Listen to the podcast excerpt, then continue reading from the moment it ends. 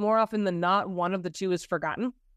Like somebody will do like a big, you've, everyone's seen this where they do like a big visual rebrand. The photos are beautiful and the copy is a wet fart. And you're like, what are you doing? Why'd you cheap? What? Yeah. Mm-hmm. Why'd you cheap out on the copy? And then there are instances where the copy is amazing and the visuals are like a wet fart. And you're like, why did you waste this perfectly good copy? And I also want to add because the for any direct response people, direct response copywriters who are going to come for me in my DMs about this, because it's a big the big thing is you can have a crap, terrible looking website. If the words are good, it can work. And yes, and if it is an instance where the words will work, but only if you sit and read the entire page. Yep. Visuals make it much easier for people to snap in and know whether they want to finish reading or not. Hello and welcome back to The Modern Consultant. I'm your host, Mark Aarons, and on today's episode, I have the pleasure of interviewing Hillary Presswood. Hillary is the creative director, positioning coach, and founder of Statement Piece Studio at HillaryWeiss.com. She's also the former co host of cult favorite YouTube marketing talk show Hillary and Margo Yell at Websites also known as Hamya, which is actually how I found out about Hillary because I'm actually great friends with Margo, and Margo is one of our podcast guests, one of the very first podcast guests that we ever had on The Modern Consultant. Hillary, though, has also had her work featured in Business Insider, The Next Web, The Observer, and more. She, since 2011, she's helped thousands of brands all over the world get seen and heard and make serious cash through her one-on-one client work, writing, coaching, and videos. Nowadays, she's on a mission to help more small businesses define their statement piece, aka the bold point of view that makes them radically relevant to their perfect people.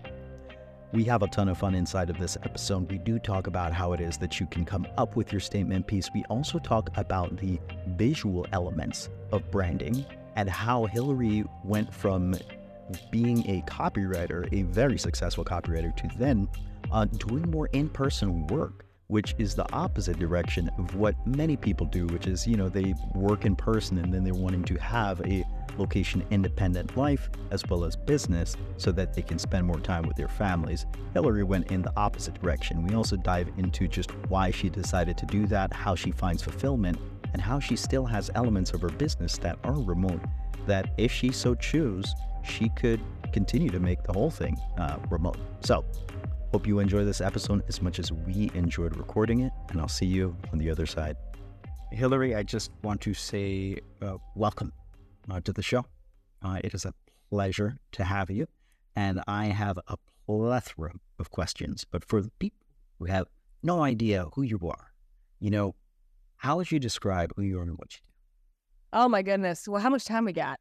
Uh, well, I am Hillary Weiss Oh, Presswood. There we go. Technically Hillary Weiss, depending on if, when you know me, but I'm transitioning into Hillary Presswood, which is my married name. I am married three years ago, but I had brand equity around Hillary Weiss, so it's Hillary Weiss Presswood for now.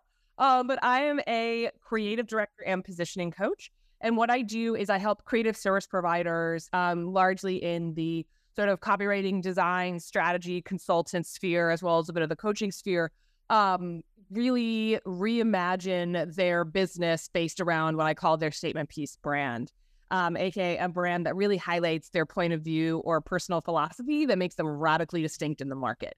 Um, I really, really love what I do. A big piece of it is also digging down into the overall strategy of the business um, and one of my offers and reshaping the frameworks, offer suite, um, core message of the brand, etc uh, to really create something magical. And then in my creative direction work, I also do visual direction. So the visual brand, but one of my favorite things in the world to do is direct photo shoots.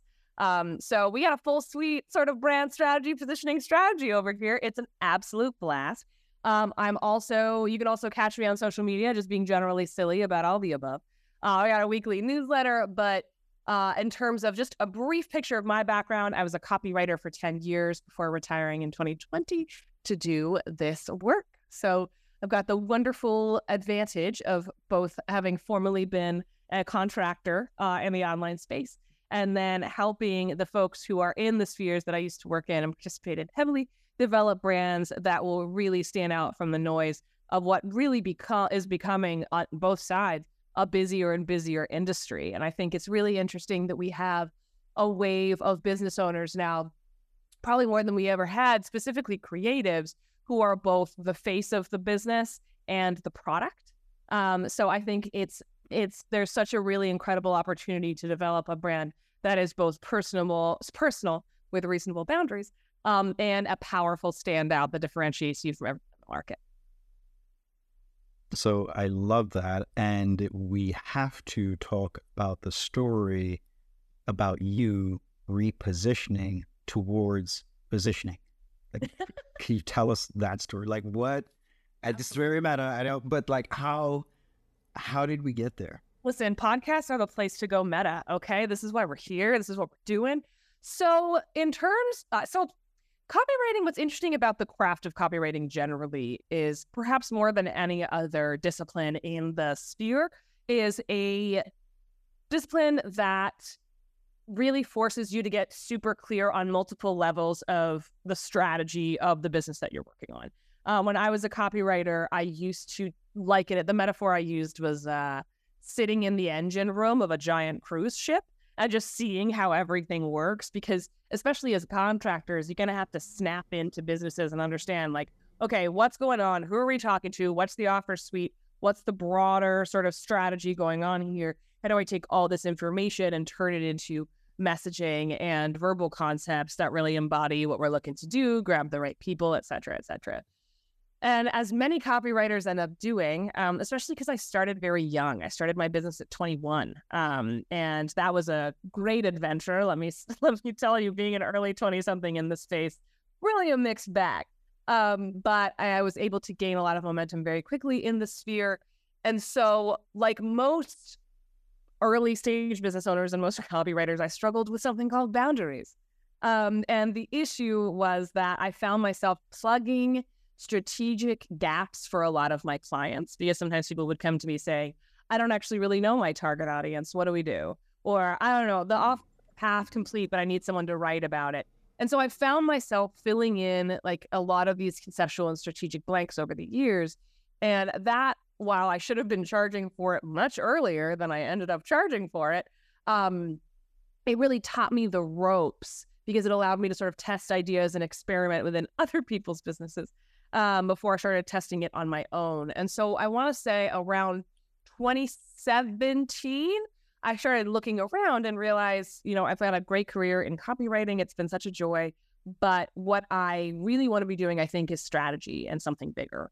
Um, and it, I was sort of like, is it coaching? Is it consulting? Let's figure it out. So I did what a lot of folks do, uh, especially the consultants listening to this podcast if you came from other disciplines, and started with really small um, really small sort of 90 minute 60 minute consulting offers where it's like okay give me a page of copy give me an offer give me a, a blank in your strategy and i will work to fill the gaps and so i started kind of sinking my teeth into it that way and kind of building up my sea legs um, and then around 2018 2019 i started the rebrand that you see today we're actually going to redo the website but uh, for those who don't know me, my co- uh, primary colors are my calling card, as is the disco ball. So now everybody sends me everything Mondrian and everything disco in my Instagram DMs, which I love and appreciate deeply. Um, but around that time, I started coming up with the uh, coming up with the brand, and I realized that I needed to start building momentum around the new direction I wanted the business to go. And it took about three years, so between say 2017 and 2020, when I finally retired, um, in July of 2020, by the way. So the world shut down, and I was like, maybe I shouldn't retire from copywriting. And then by the time July rolled around, I got angry enough and irritated enough that I was like, nope, I'm done. We're gonna retire and let the chips fall. And fortunately, it, it worked out wonderfully because I'd been sowing the seeds for so many years.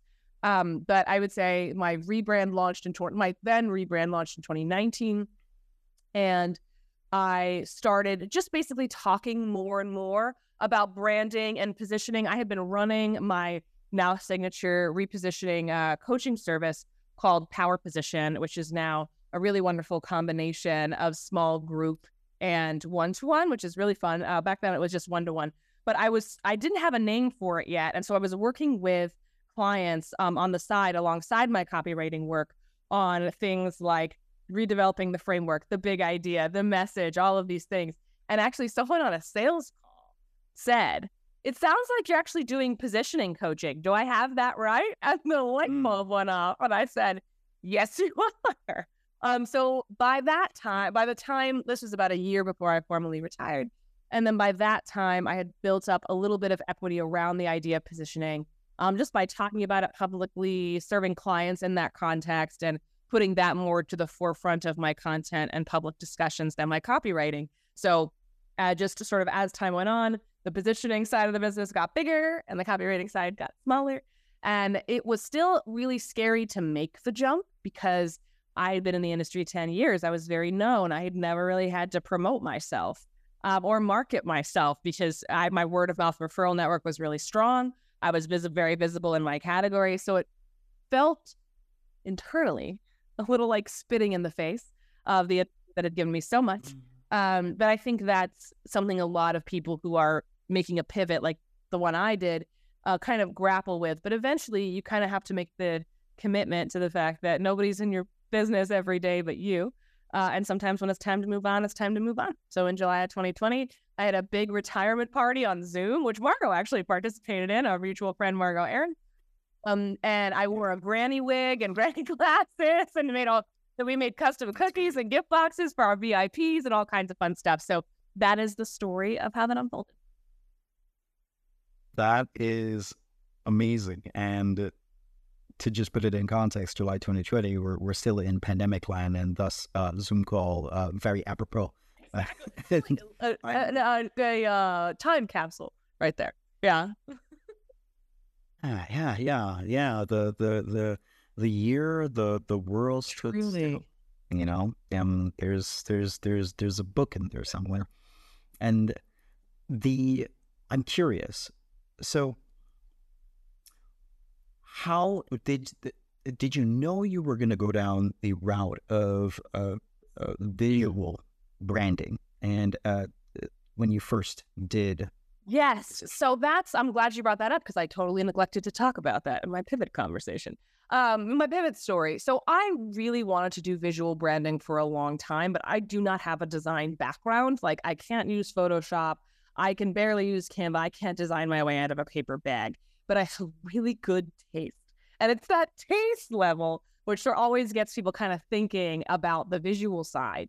Um, and I was really self conscious about it. I definitely definitely wasn't ready when I retired in 2020 to jump straight into doing photo shoots. I ended up doing my first client photo shoot about a year later um, with another copywriter, Kim Schwalm, who's delightful. Um, and sh- I would say a big part of my training. So I was working on doing a uh, certification, a creative direction certification course with Sarah Ashman of Public Persona Studio. I don't know if she's running it again, but it was basically to walk us through what that visual process looks like. Um, and it was really, really wonderful to sort of go through that and kind of understand because I knew how everything fit together because brand strategy, not rocket science, sort of there's a series of pillars for it. But I was interested in how all those pieces kind of interlocked and the best practices for that.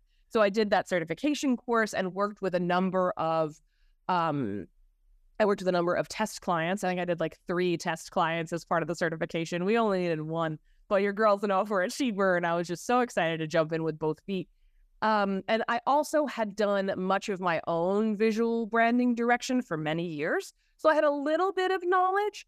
Um, but when it came to actually putting on the creative director mantle, doing the visual brand, I wanted to make absolutely sure I got some training because, as I mentioned, not my background. So I got that done and I started just with creating the decks, doing the strategy that created the deck for the brand. So, like, there's the whole brand strategy, which I was very familiar with, and then the visual strategy as part of that deck, which could then be handed to a designer, et cetera, who would take it across the finish line, photographer. Um, and then as about a year went by and I got my sea legs, I keep using that metaphor, um, I realized, okay, I think I'm safe now. I have enough of a, I have enough chops, I have enough of a baseline to start seeing if I can actually carry this all the way through. So now we offer sort of full suite creative direction. Uh, the first tier is the deck, the second tier is the photo shoot, and then the top tier is deck, photo shoot, and we oversee design and development of the website. So we see it all the way through. That's fascinating to me because it's in some ways like the opposite uh, progression that some people prefer, which is okay, I'm going to start with an in-person service, you know, yeah. product or physical product, yeah. and then I'm going to try to go more remote, more virtual, remove myself, and it's almost like you went in the opposite direction to become like more hands-on. Why? That's a really good point. I don't think I've ever thought about it that way. For me, you know, I call myself like a an online business native because I got started so young. I was 21. I never really had like a real job. Public relations was my major in school. So I had like interned, you know, at a number of agencies over the years and like worked waitress jobs. But for me, I think I have so much of my work had been so online for so long. The idea of being in a room with a client, talking to them, getting a chance to hug them and work with them was really exciting for me. Um, and for a while, I had a tier where we had a VIP day in person and also a photo shoot um, over the same sort of set of days. And I think for me, it felt like it anchored the experience to have an in person tier. It felt almost luxurious to have that in person tier, like fly out to New York. We'll hang out. I'm going to rent a beautiful space for our VIP day session. I'm gonna where's an amazing studio for our photo shoot, my photographer, my team, I coordinate it all for you, and all of that. And there's also not really a way to get around creative direction and photo shoots um, without doing at least a piece of it in person, I think, because there is a connection you have with somebody when you're meeting sort of face to face that I'm not saying you don't have on on a Zoom call, but when it comes to things like photo shoots, I'm a control freak. Uh, so I wanted to be there and be able to direct if the client was will uh, willing and able to do that.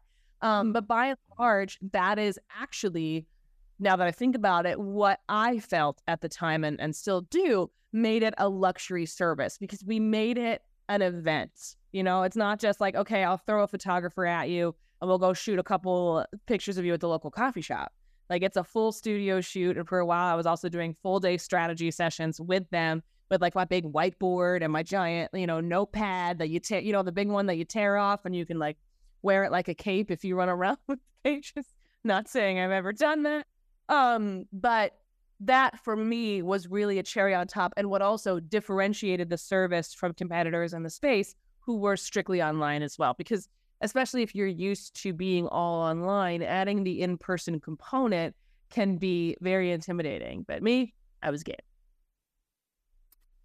I really like this because nested within that are so many personal and professional values. It's obvious that you care about people. It's obvious that it's also fun for you. You know, oh, yeah. about creating a client experience. And, uh, uh, you know, we, we spoke about this before we hit the record button, but, you know, I am born and raised in Jamaica. The other piece to that is that uh, my mother has like 30 plus years of tourism and hospitality um, experience. And so yeah. just the hosting and creating the experience that someone will remember and come back to it, want to come back to year after year after year after year. There's so much intention and care that goes into it beyond all of like the logistics and everything. Yes, you got to be able to handle that part too, but the feeling that people yeah. remember is going to yes. be the thing that brings them back. Yeah. Hugely. And I actually have people, what? Sorry. No, no, please, please go for it. Go for it. I actually have people who will come back for other who've done my full suite creative direction package who come back years later to do power position or like do a tune-up session with me or whatever. And I and that is a big joy for me. So my husband and I, we're big party throwers. Like we have a big holiday party every year, big Independence Day weekend party. Um, and I threw, and I, I think I thank you for raising that point because it's something we pride ourselves in. Like we do client gifting. Uh, we really pride ourselves in our little goodie box for people who sign on with us. Um, we do uh, all kinds of really special experiences for clients. Like I have a restaurant I love to take them to in Brooklyn. I pick my spaces very, very selectively so it matches the energy of the client. And that to me is the joy of it. Like we did a retreat, a colleague of mine and I did a very small retreat here in Brooklyn last fall, and it was called Fun Factor. And part of the joy, mm. aside from the curriculum, which is like fun as well. But it was creating these little experiences and these little treats and these little surprises. Like we had massages in the room. We had a custom menu at dinner. We had we went to sleep no more uh, after the second day. It was just really fun. And I think to your point, like that feeling is what people remember. And if you put a, just a little extra elbow grease on it, it's so incredible how you can differentiate yourself by just giving that extra 5 10% of care and i know that's true in hospitality too so i love that you learned that from uh, from your yeah it is absolutely a cultural value it's a family value yeah. it's also a personal value like and i one thing that I used to do, I haven't done it in a while, is like uh, once every quarter, I used to host this uh, jerk chicken cookout. And I would get 40 pounds of jerk chicken and I would invite 40 people and everybody gets a pound. And I would just. and, Incredible. Yes. Oh my God. Are you doing it? Like frowning at you. Well, you know, that might be the that might be the push that I need to to get this thing going again because I I've I've, I've missed doing it, and yeah. my crowning achievement in all of this. Like I I have some business accomplishment, but this this this you know, I had a friend who was vegan, and they had jerk chicken. Vegan that didn't like spicy food, and they had jerk chicken and liked it. yes. Well, then bring them back to the meat. That's incredible. Oh my god. Yeah, yeah, yeah. You know, uh, but circling back to uh, the positioning, uh, let's see if I could somehow find a way to tie this in. Uh, you know, sometimes I guess you got to feed them the vitamins and the ice cream, or the ice cream and the vitamins, one of the two. Um, but what what have you found that your clients often come to you for. Uh, but then you go, oh, wait, no, no, no, you've misdiagnosed. You actually have a positioning problem. Or this, mm. what are some of the symptoms that people see? And then what's really the root cause? Like, how do you figure that out? Oof, you're good with these questions. I'm going to need your interview recipe and your jerk chicken recipe after we finish this interview. Um, but I would say for me, so one of the things I hear constantly from my clients, and this is actually going to be the, one of the headlines on my new site, is I need you to do for me what I do for my clients, um, because I work with a lot of people who ah. are yeah who are contractors and consultants um, and strategists, and they're used to taking a lot of information and amalgamating it into usable next steps, right, for their clients. Really hard to do for your almost impossible to read the label from inside the bottle. Um, so like that a lot. And two, I find them one of the biggest misdiagnoses is that I am like, frankly, and it sounds cliche, but like I am stuck. Like I cannot, I'm boring on social media. I don't know what to say. I like have so much to, I'm so, I'm not good with content. I'm not really good at talking about this.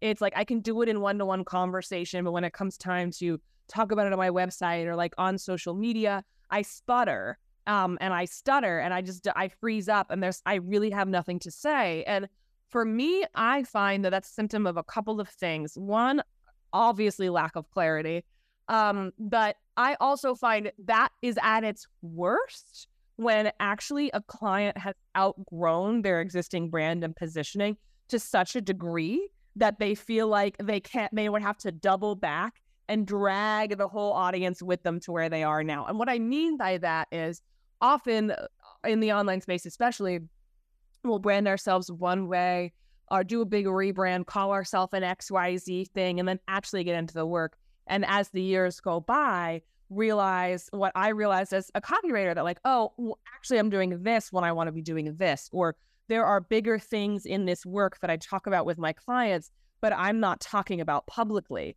Um, and they feel also as if there's not a distinct way that they do things if I had a nickel for every time I've heard someone say, I don't know exactly what I'm doing, but my clients seem to like it and it works. I just show up, it's all instinct, it's intuitive.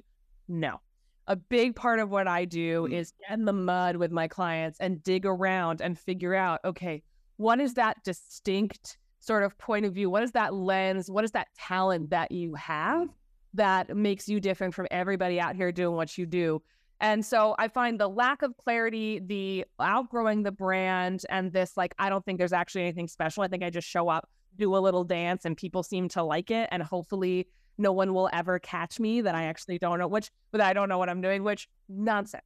But, um, and that's an imposter syndrome thing, obviously. And I also kind of get a fear sometimes. I've got people telling me, like, I'm afraid I'm going to be the only one. I'm afraid I'm going to be the only one you're not going to figure it out for. And I'm like, man, it's been a long time in this sphere. And I have yeah, I have yet to, yeah, lately. So that I often find like when our when we've outgrown our brand, our positioning, or like how we're framing ourselves in the online space, the instinct is to turn, especially again, because we are the face of the business and the product, is very easy to turn that on ourselves and say, like, that must be me. Like, I'm out of ideas, I'm washed up, there's nothing more for me to talk about here, I'm boring. When in reality, what you need to do is reassess where you actually want to be, who you want to serve, and what you really want to be doing and how, and then shaping around that. And all of a sudden, the dam breaks.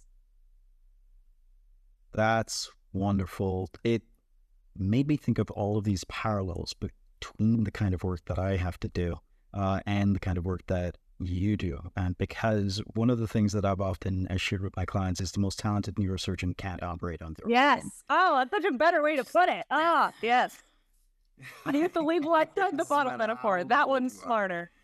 I mean, I like I like that one. I like that yeah. one too. Actually, that's just like, oh, that's nice. Like, I I, I definitely filed that in, in, in my brain. Uh, so so that that that was great.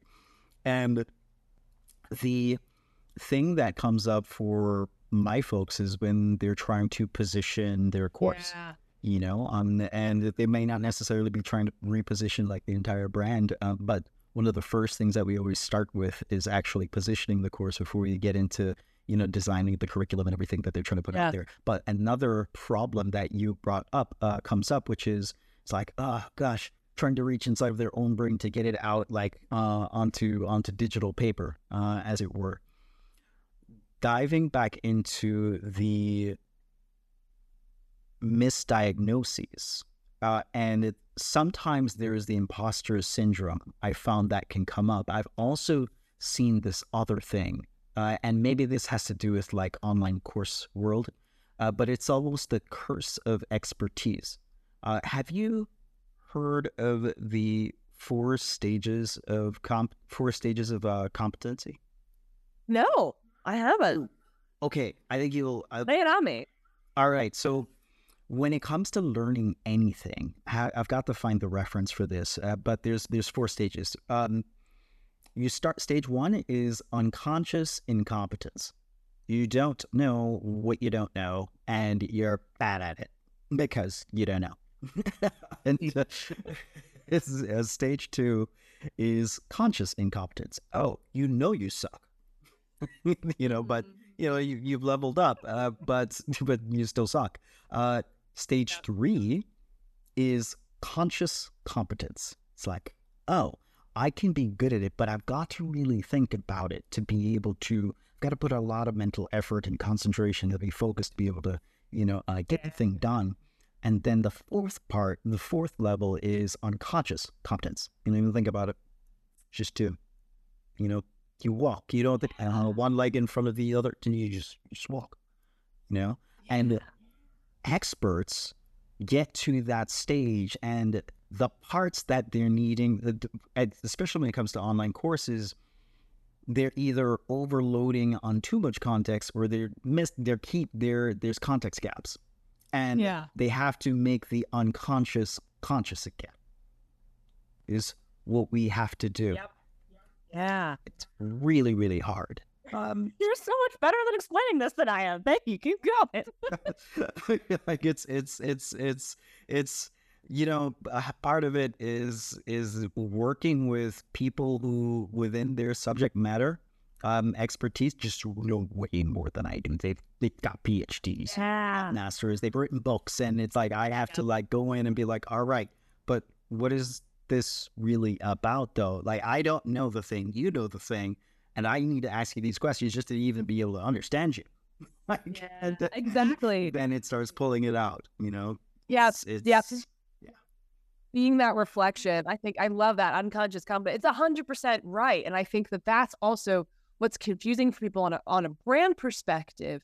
From a brand perspective, is sort of like you put out your first website, your first brand, and it's very basic, and you can technically do that yourself.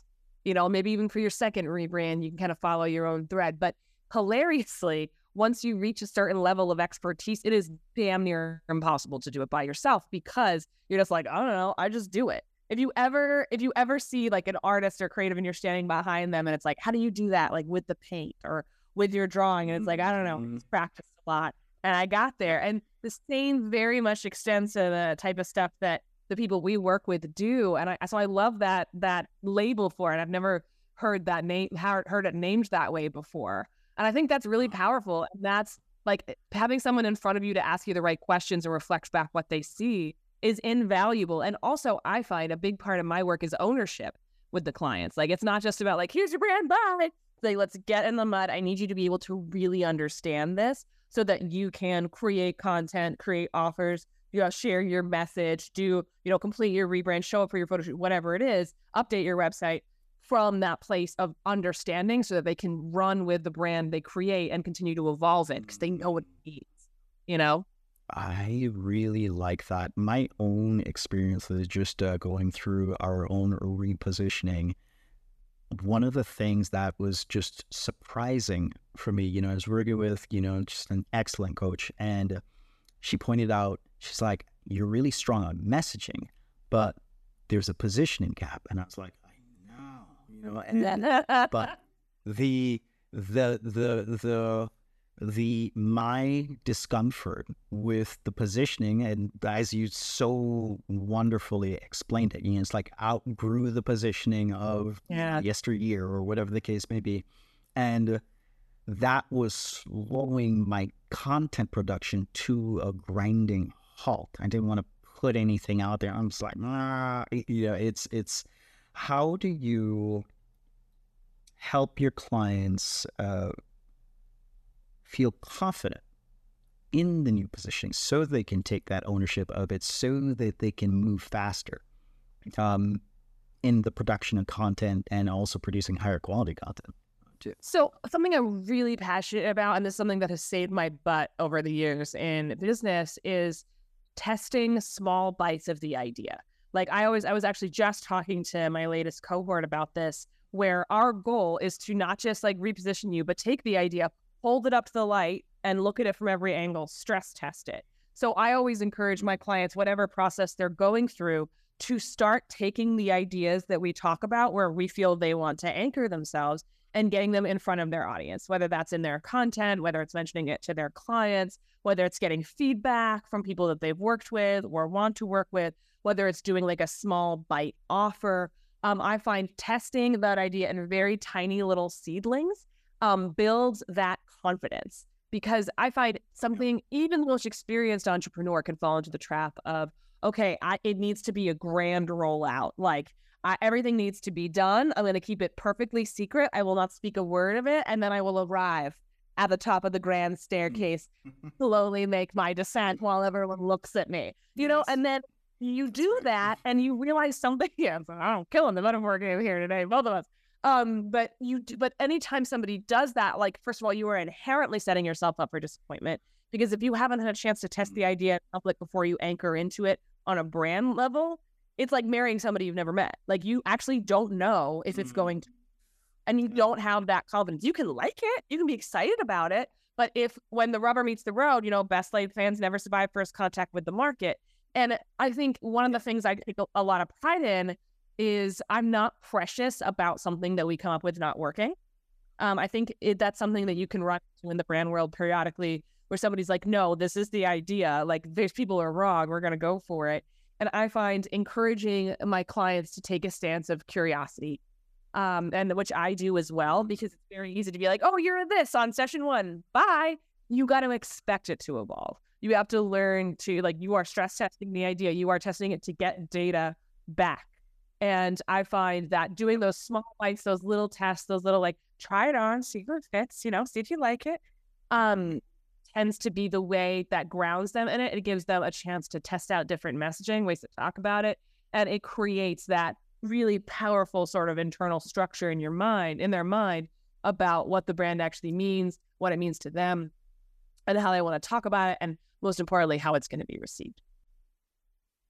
I like that. I experienced uh, something similar with the rollout of like the, particularly if we zoom in on like my positioning, part Yeah. it was the differentiator that needed help. Yeah. And I was like, huh, you know, and then like we have like uh we have this nice layer cake of differentiators now. Uh, but one of the big ones, one of the the the values driven one, you know, was the you know families. You know, spend more time with you, uh, your Yeah. families, just based on all the people that we worked with before. But then, as soon as I started to say it, you know, and then see the reaction, I literally shared with people. I was like, "Oh, it slowed down the pace of the conversation Yeah. and made room for connection." It was fascinating to just see it happen in real time, and I was like, "Oh, this is right.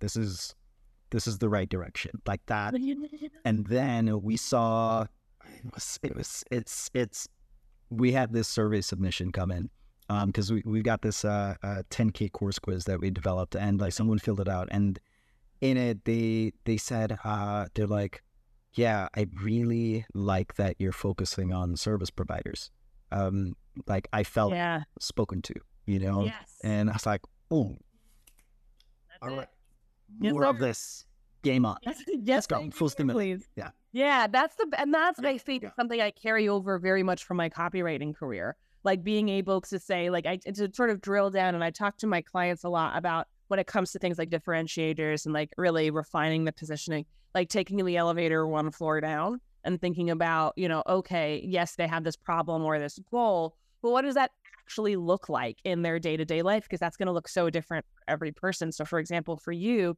is these consultants who want to sell high revenue, high level courses so that, you know, high ticket courses, excuse me, uh, so they can spend more time with their families. That is under the elevator. I want to sell high ticket courses, elevator one floor down, so I can spend more time with my family because that why you want to sell a high ticket course is going to look so different between to like a family person who wants more time. And you know this, but I'm just repeating this for the folks following along at home versus Mhm. like a millennial, let's say, who's childless, early 30s, wants to travel the world or a retiree who wants to make you know significant income on the side based on their experience maybe they have already have some kind of brand it's just going to be such a different story. So i love that you raised that point because it's exactly right.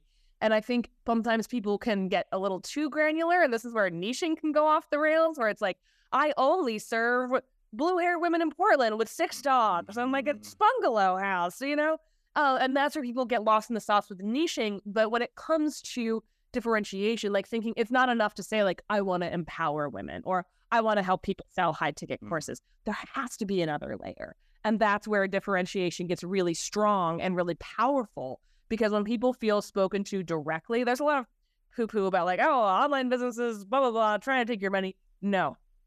When you are specific enough that you're talking directly to your customer and they feel really seen in that way, it built that trust instantly and it is so so powerful and it's just a really extraordinary experience for somebody on the hunt for help to have to see themselves reflected so powerfully in your brand so huge congrats to you on that aha good one Thank yeah you.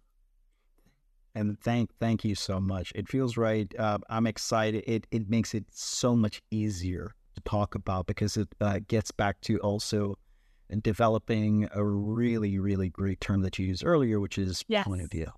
You know, it's like, yeah could you talk more about point of view? Why? What is it?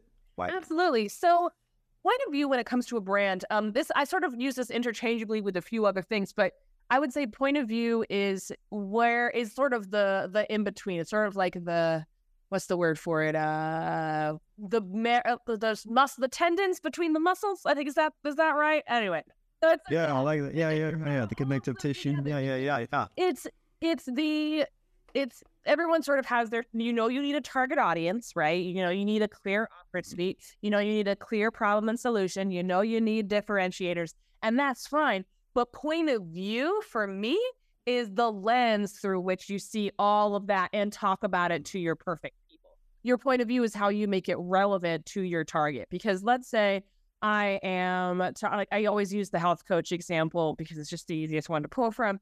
So let's say I am a health coach working with 35 plus year old women who want to like get strong. Let's say a differentiator uh, for me is that I am anti-diet. And let's say the problem that people are facing is that they've tried a million diets and none of them have worked. And the solution we're offering is you're not going to have to diet. We're going to do this a different way.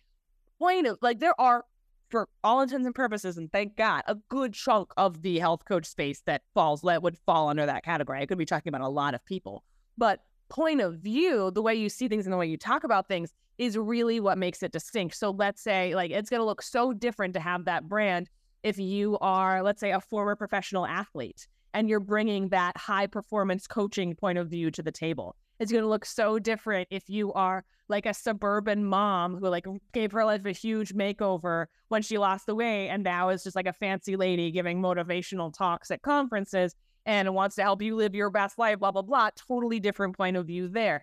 It's a totally different point of view if your the goal, if like your goal for all of your wellness coaching is to help women show up more for themselves and be confident and take no shit from anybody. Like that's going to be mm-hmm. such a different lens. So it's really, and what I also want to add here, because I touched on this before, but this is important, you know, because everyone's like, oh, it's not all about me and my bread. True. But the goal is to filter this point of view through what's going to be most relevant to your target. So you want to think about, okay, if I know my clients are 35 plus and I want them to give fewer fucks because that's a big part of my point of view and why this work is important. How am I going to talk to them? What stories am I going to tell them? How am I going to frame that, et cetera, et cetera. So when I talk about point of view, I think about it as the lens that everything shines through. And I find that that is one of the biggest pieces of the personal brand process that a lot of people forget about. And it's something that's hard to formalize. Like we will, t- we talk about it in all of my work as well, but it's really like mm. that's the final piece of the puzzle that helps everything become really distinct um, and radically interesting to learn about and look at because you're really owning your lens and point of view. So you put your stake in the ground, not just about what you do, but how and why, you know?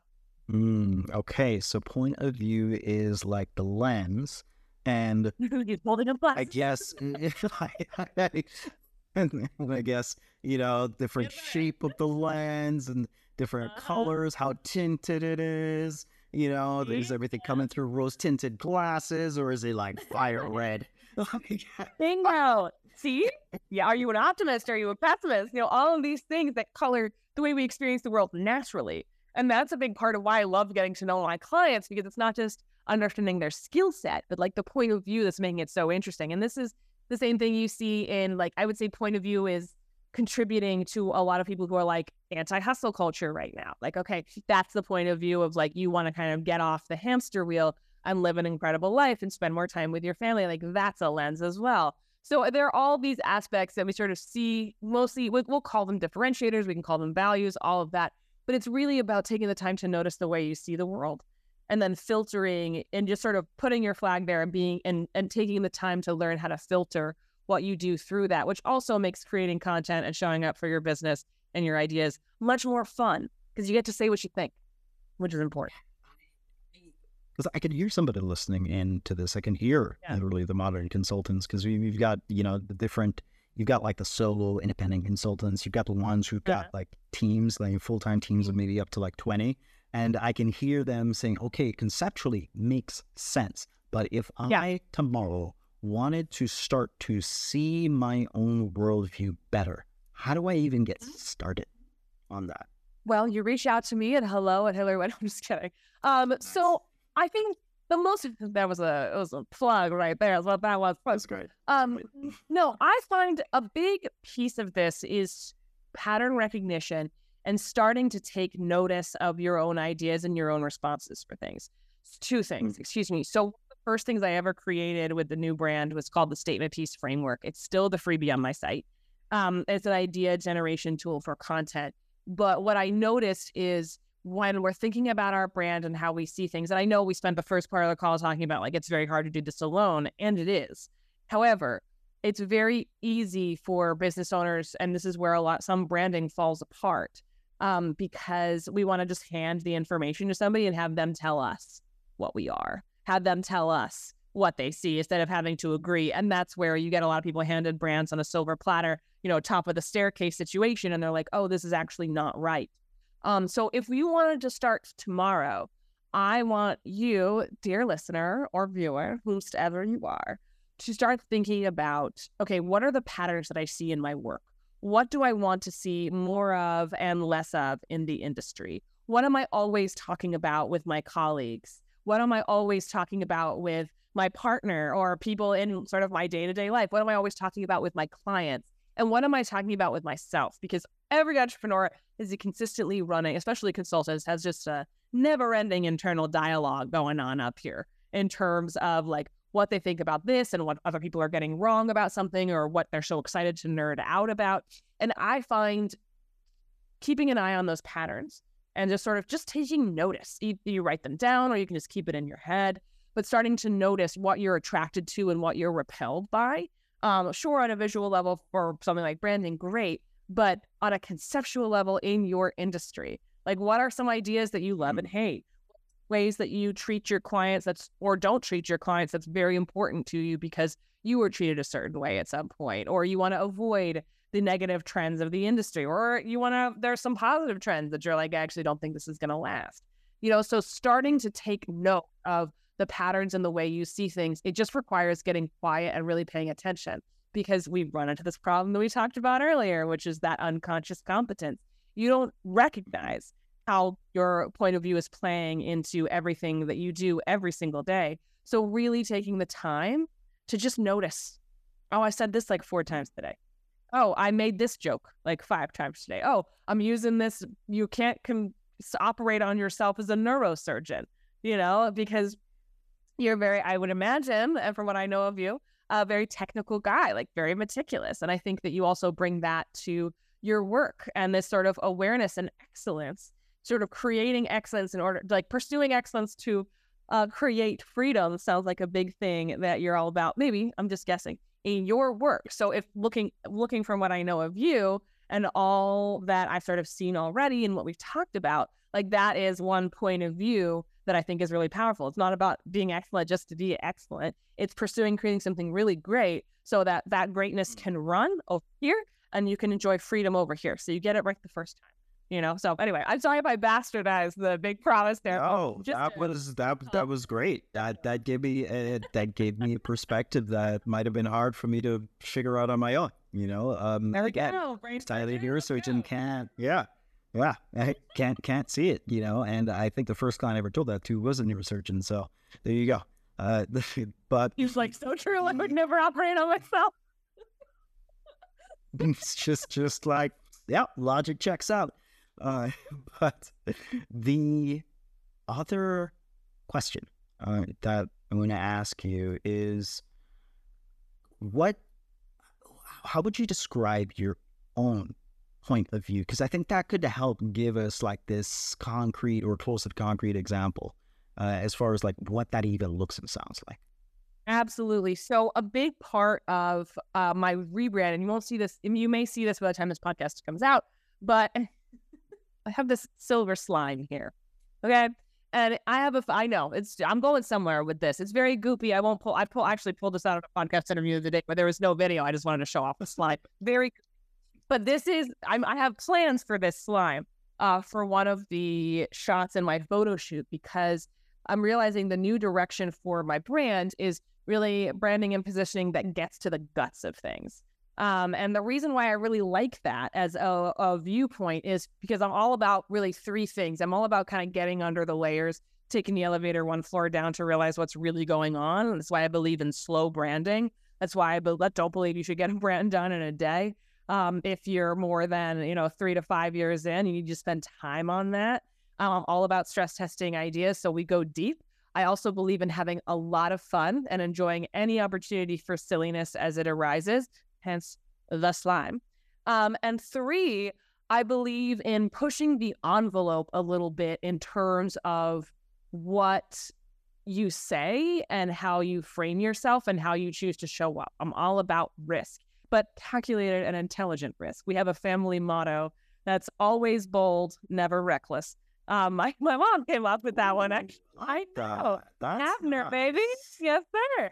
Um, but for so I would say my point of view is I'm always bringing, I'm always bringing, first of all, my point of view is my point of view. You know what I'm saying? Like I'm always just bringing my distinct flavor to everything, which is digging under the layer to figure out what's really going on. Like, cause that's for me in my content. One of the things I really love is like taking common concepts and just like looking at them and picking them apart a little bit and just saying like, okay, well, what if this was a different way? Or I understand people feel X, but in practice, this is actually Y. That's something I really value and enjoy. And the second one, making sure we have fun. If I'm not having a good time, what's the point? What is the point? You know, I'm running. I'm not running a business to hate my life. Uh, and I encourage all my clients to think about it that way too. And when we do positioning work and offer design, it's always like want to make sure you have the freedom to do what you want as well, because life is for living. Um, and then that third piece is, um, oh my gosh, I repeated the third piece. So now it's right out of my head. There's the joy, there's the joy, there's the getting to the guts of things, doing the slow branding and pushing the envelope. So not afraid to take risks, think outside the box. And that's that is the perspective I bring to everything that I do. Uh, but I wish there was more of like a, a one liner for it. But getting to the guts of things is the best way I can think to describe it. Because when I thought about how I approach branding and what makes me different, it's that some people will, well, you know, they're, they're going to help you stand out. Perfect timing. They're going to, we're going to help you stand out. We're going to make sure you have a brand that it stands out from the sea of sameness. That's fine. But I want to figure out what's in your guts. Like what is right in there hiding in you that the world needs to see? That's something we haven't seen before because it's so distinct to you. Because you are coming with a lifetime of experience and ideas and knowledge and you, beyond the business world, your actual life. Like what can you always be counted on to do and bring to the table? And that's how we shape the brand and that's how we get to the guts of things. And that's why I have I like that that is uh, that is the best slam study I've ever heard. Uh, I do what I can. Hang on, give me one second. Like, so we just let whoever's in left building in. Please. Yeah. Go for it.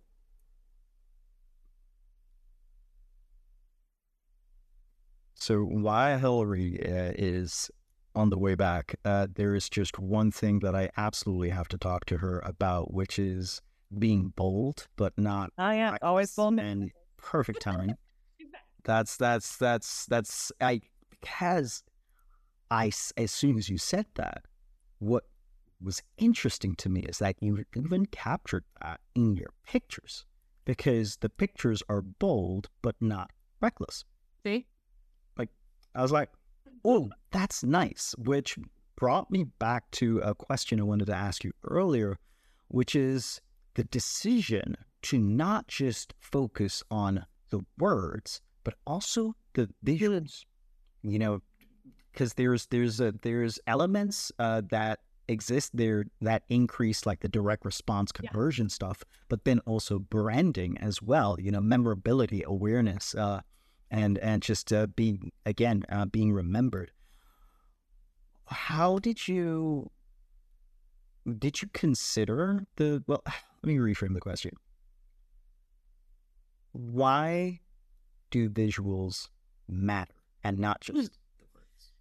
Well, for better or worse, we are visual creatures. It's the way we are trained, it's the way we exist. It's one of our first senses, I think, that really reminds us that we're alive. I mean, obviously, not everybody has uh, the ability to see, so I don't want to be ableist in that category, but I think that human beings are by large visual creatures in terms of memorability. Like people are much more likely to remember something they have seen in some ways, um, just right in a split second, and something they have read in a split second. You know, we will obviously internalize words as well, and and there's so many different learning styles, etc. But for me, what excites me about visual branding and why I love to do it and tie it in with the message and all these beautiful piece, bits and pieces is because it is the opportunity for you to grab somebody from the jump and make them remember you. And when you have a visual brand that is aligned with the message, then it's a one two punch. Um, because if you think about scrolling through the internet normally, like, yes, there are some instances where a line of text will grab you, which is great. Like the first line of a story can grab you. But if when we think about our worlds, are like not even like the pivot to video everywhere, notwithstanding, visuals are your first opportunity to grab somebody's attention And that is the best opportunity you have to create that memorability because it will often, when we think about writers that we love or people who are more messaging focused, and I'm a big messaging girl, don't get me wrong. I think you got to have both. Um, but I, you're much more likely to remember an author after you read the entire book or after you read a few pieces of theirs. It's very easy to recall a strong visual instantly because you can take in all that information so quickly. And this is the UX wisdom of it has to take less than three quick clicks to get somewhere. And you have three seconds. There we go. This is the one I was looking for. You have three seconds to capture somebody's attention on a website. And so you can have nice photos, which is great. You'd have beautiful photos of you at a desk and laughing alone, drinking coffee or whatever, whatever your flavor is. Um, we've all done it. Okay. Um, or you can use the visuals of your brand and the photos as an opportunity to really jump out of the screen at them, or in my case, stomp out the screen, or create that moment of like, oh man, this person gets it. This person knows what they're doing. Like it has to be a one two punch. And I find more often than not, one of the two is forgotten. Like somebody will do like a big, you've, everyone's seen this where they do like a big visual rebrand. The photos are beautiful and the copy's a wet fart. And you're like, what are you doing? Why'd you cheap? What? Yeah. Mm-hmm. Why'd she pat on the copy? And then there are instances where the copy is amazing and the visuals are like a wet fart. And you're like, why did you waste this perfectly good copy? And I also want to add because the for any direct response people, direct response copywriters who are going to come for me in my DMs about this, because it's a big the big thing is you can have a terrible looking website. If the words are good, it can work. And yes, and if it is an instance where the words will work, but only if you sit and read the entire page. Yep. Visuals make it much easier for people to snap in and know whether they want to finish reading or not. So mm. that's how I see it. If content is queen, uh, design is the castle. Absolutely right. Well said. You're killing it with the metaphors today. Yeah, jerk chicken. I have I, I have a good metaphor partner. Killing it. yes, dude, amazing. Well, hopefully not killing it with brain surgery. That yeah, we don't want to. yeah, the brain. There we go. Yeah, malpractice. Uh, this guy, doctor. All right. oh gosh, yeah. Hopefully, my dad's listening to this one. That'll be fun. Um, That's like there's a the family. yes, yes, yes, absolutely. Um, so, all right. So I I want to be completely respectful of time. Uh, left my own devices. I would keep you here for another hour. Uh, there's so much more I would love to chat with you about. Uh, perhaps there should be another episode. Seed planted. Ooh, I'm down for a part two. Uh, yeah, yeah, yeah. We're, we're, we're scratching the surface with the metaphors. There's, there's, no, there's, there's, there's more. There's more. I'm pretty sure. Uh, a couple questions though before we part ways. Uh, if you could go back in time to before the repositioning, what advice Mm. would you give to yourself knowing everything you don't know now? Oh, it doesn't have to take so long. it took me three years because I'm a snail. Um, what I actually, so I'm I'm working on a mini book right now, and the final chapter is actually about the pivot, the epilogue. Um, actually, I might make it the introduction. I'm not sure. It's, jury's out on that. Um, but it's this whole section. So for me, I'm a, a very I'm a, and this is where the always bold, never reckless thing. I have a line in there excuse me, that's basically like I'm not the jump off the cliff and build your wings on the way down type. Like I will not jump off that cliff unless I've watched like three building wings YouTube videos. I have like a little a how to build wings for beginners in my manual in my pocket and I've jumped off several smaller cliffs just to make sure I can do it. You know, um I like to test everything I find that I can yeah, um, sometimes I can find I can over prepare for a big jump. And this was actually um, the big why my retirement happened the way it did because I had actually spent three years and a rebrand and all this testing and fanciness gearing up to make the pivot in March of 2020. Spring of, tw- I was literally on the train back from the photo shoot when New York City, uh huh, when New York City shut down. Yeah. And I just remember for weeks, and I went to bed, got back Sunday night, woke up Monday morning, 20K in copywriting contracts up in smoke overnight because the whole industry ground to a halt. Oh, virtually only for like a month. But, and I was, I was devastated because I, I was like, you stupid idiot. Like you were so focused on creating this perfect little plan. So you would like neatly, you know, spread wings and jump off. And then the world ended. And I was so, I was kicking myself because if I had just, it didn't mean like I'm very against like, oh, I have this idea, better go. You know, I still believe in a bold but not reckless approach, a measured approach. But I spent so long in my perfectionism, three years, just really testing myself and disbelieving myself and just like feeling like there was more I had to do to be ready. When ultimately it came up to taking a crazy leap anyway. So really, and that's why I decided I was angry enough in like May, eh, late May, early June. I was like, you know what? I think I'm just going to do it anyway. Like the perfect plan fell apart. It's not great right now, but I don't think there's ever a good time. And I feel so frustrated with where I'm at that if I don't make this jump now, I don't know what I'm going to do. So jump I did. And we added 100K to our revenue at the end of that year.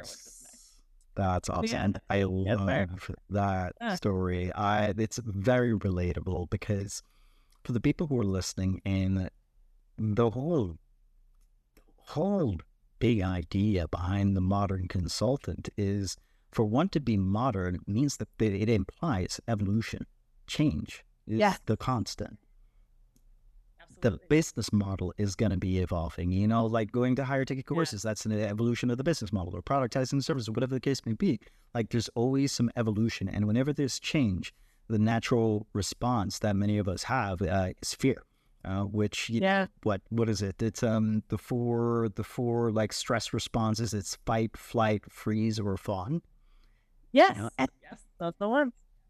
Just just yep. just like and three of those like slow you down or send you in the opposite direction. Yeah. Luckily, yeah. one is like forward motion. You know, yeah. it's it's it's fascinating uh, just how how the psychology of that works, and I've just been even in my own um, positioning and evolution, you know, of my own business, like having to just be very cognizant of like what's the story, you know, that I'm telling yeah. myself, what's true, what's not really true, and then I think I heard I forget where I heard uh, this quote, but it's like confidence is not the same as courage. Courage is what you take uh, to get to confidence. Confidence is yeah. when you've already collected the evidence. And yes. Now you have an absence of doubt. And so therefore yep. confident. Yep. Absolutely right.